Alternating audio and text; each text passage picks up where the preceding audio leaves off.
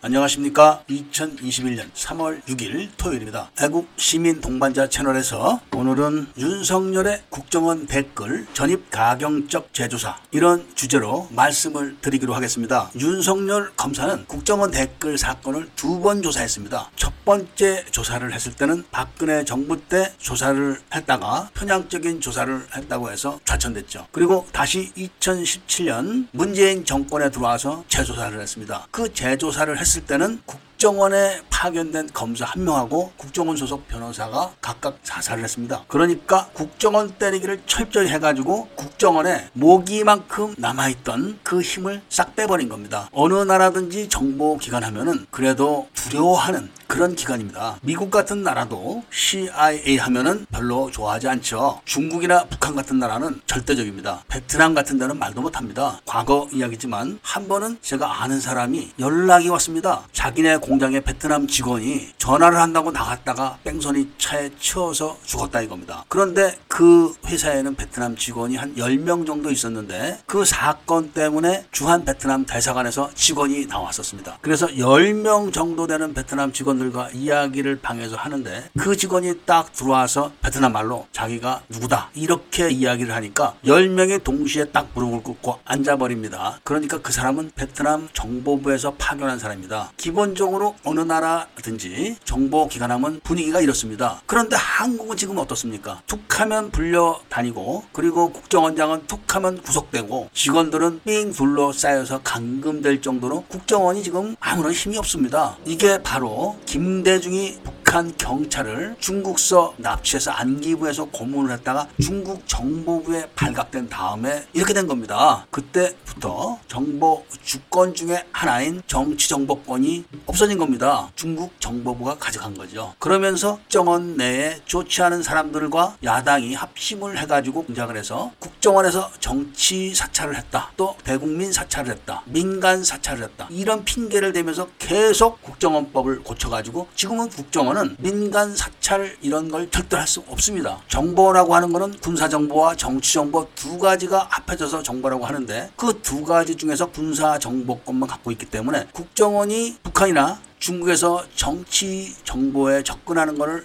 차단하기 위해서는 대북 선전이라는 그런 미명하에서 국정원 댓글 사건 같은 거 그런 거를 조금 조금씩 했던 겁니다. 왜냐하면은 지금 중국 조선족이 100만이 넘습니다. 그리고 북한과 중국에서 직접 댓글을 합니다. 그리고 천만이 넘는 종북 세력들이 댓글을 답니다. 그것도 드루킹처럼 무슨 이상한 프로그램까지 동원해서 댓글을 달기 때문에 그런 매국적인 정치 공작을 막는 부서가 대한민국에는 정부 조직법상 없습니다. 아예. 그렇기 때문에 국정 원에서 그걸 보고 있을 수가 없기 때문에 그런 식으로 보안사와 경찰, 국정원 이렇게 해서 대응을 한 거죠. 그렇지만 법으로는 그것도 불법이다. 그런데 중국과 북한 그리고 종북 세력들이 정치적으로 한국을 근본적으로 뒤집는 공작들을 하는 것을 보고 있을 수는 없는 거죠. 당연히 국정원에서. 그런데 그 사건을 일으켰던 시대가 바로 이명박 정부입니다. 많은 분들이 이명박이 우익이라고 생각을 하시는 분이 많은데 이명박은 우익이 아닙니다. 이명박 정부 시절에 국정원에서 한 공작을 했었는데 바로 김대중의 노벨 평화상 매수 공작 이런 거를 기획을 해가지고 일을 저질릅니다. 그런데 김대중의 노벨 평화상에 대한 비밀 그러니까 김대중이 북한의 경찰을 중국에서 납치해다가 안기부에서 강금 고문을 했었다가 그것이 중국 정보부에 의해서 발각돼가지고 그 사실이 김정일이한테 통보돼가지고 김정일이 김대중을 북 한으로 소환을 합니다. 남북 회담을 하자. 이렇게 해서 6.15 회담이 성사가 돼서 발표가 돼가지고 노벨 평화상을 받은 건데 북한 경찰을 납치 감금 고문한 국정원이 그걸 몰라서 그런 기획을 했겠습니까? 이명박 정부에서 그렇게 되자 일제히 언론들이 국정원이 김대중 대통령의 노벨 평화상을 폄하했다. 이렇게 해서 난리를 쳤던 적이 있습니다. 국정원은 김대중의 북한 경찰 납치 감금 고문 사건을 숨기기 위해서 수많은 공작을 했었죠. 심지어는 미국의 감옥에 망명도 시킵니다. 국정원 직원을. 그리고 영화까지 찍어내고 막 이렇게 했었습니다. 그런 공작의 주인공들은 모두 다 국정원 직원들이다. 그런 국정원에서 모기만큼 남아있는 우익 힘이 존재하기만 하면은 가차없이 잘라내야 되기 때문에 바로 국정원 댓글 사건 같은 것이 기획이 되면서 한편으로는 또 제보를 하는 겁니다. 그것이 국정원 댓글 사건의 본질인데 박근혜 정부가 출범을 하면서 국정원 댓글 사건이 그해 12월 31일 날 종결이 됩니다. 1년 가까이 총 공세를 펼치던 국정원 댓글 사건이 그해 12월 31일 날딱 종료가 되었는데 정치적으로 해결이 되었다거나 또는 수사가 명확하게 돼서 끝났다거나 이런 게 아닙니다. 국정원 댓글 사건을 갖고 폭동화를 하기 위해서 분신 자살을 그날 했다가 그 분신 자살을 신고를 한 사람 그 사람의 신원이 들통나는 바람에 분신 자살자의 신원까지 확인이 되어서 갑자기 흐지부지 없어진 겁니다. 그러니까 국정원 댓글 사건의 내용처럼 국정원 직원들이 불법적으로 댓글을 달고 정치 개입을 했다. 이런 사실이 맞는다면은 어떻게 분신 자살한 사람의 신원 그리고 신고한 사람의 신원이 확인이 되자마자 활활 타던 가스 레인지에 불이 꺼지듯이 딱 꺼집니까? 국정원 직원들의 불법 활동과 분신 자살한 사람의 신원과 어떤 관계가 있길래 일시에 가스불 꺼지듯이 딱 꺼지냐 이겁니다. 그것은 바로 국정원 댓글 사건이 기획적이었기 때문에 그 기획의 종말에서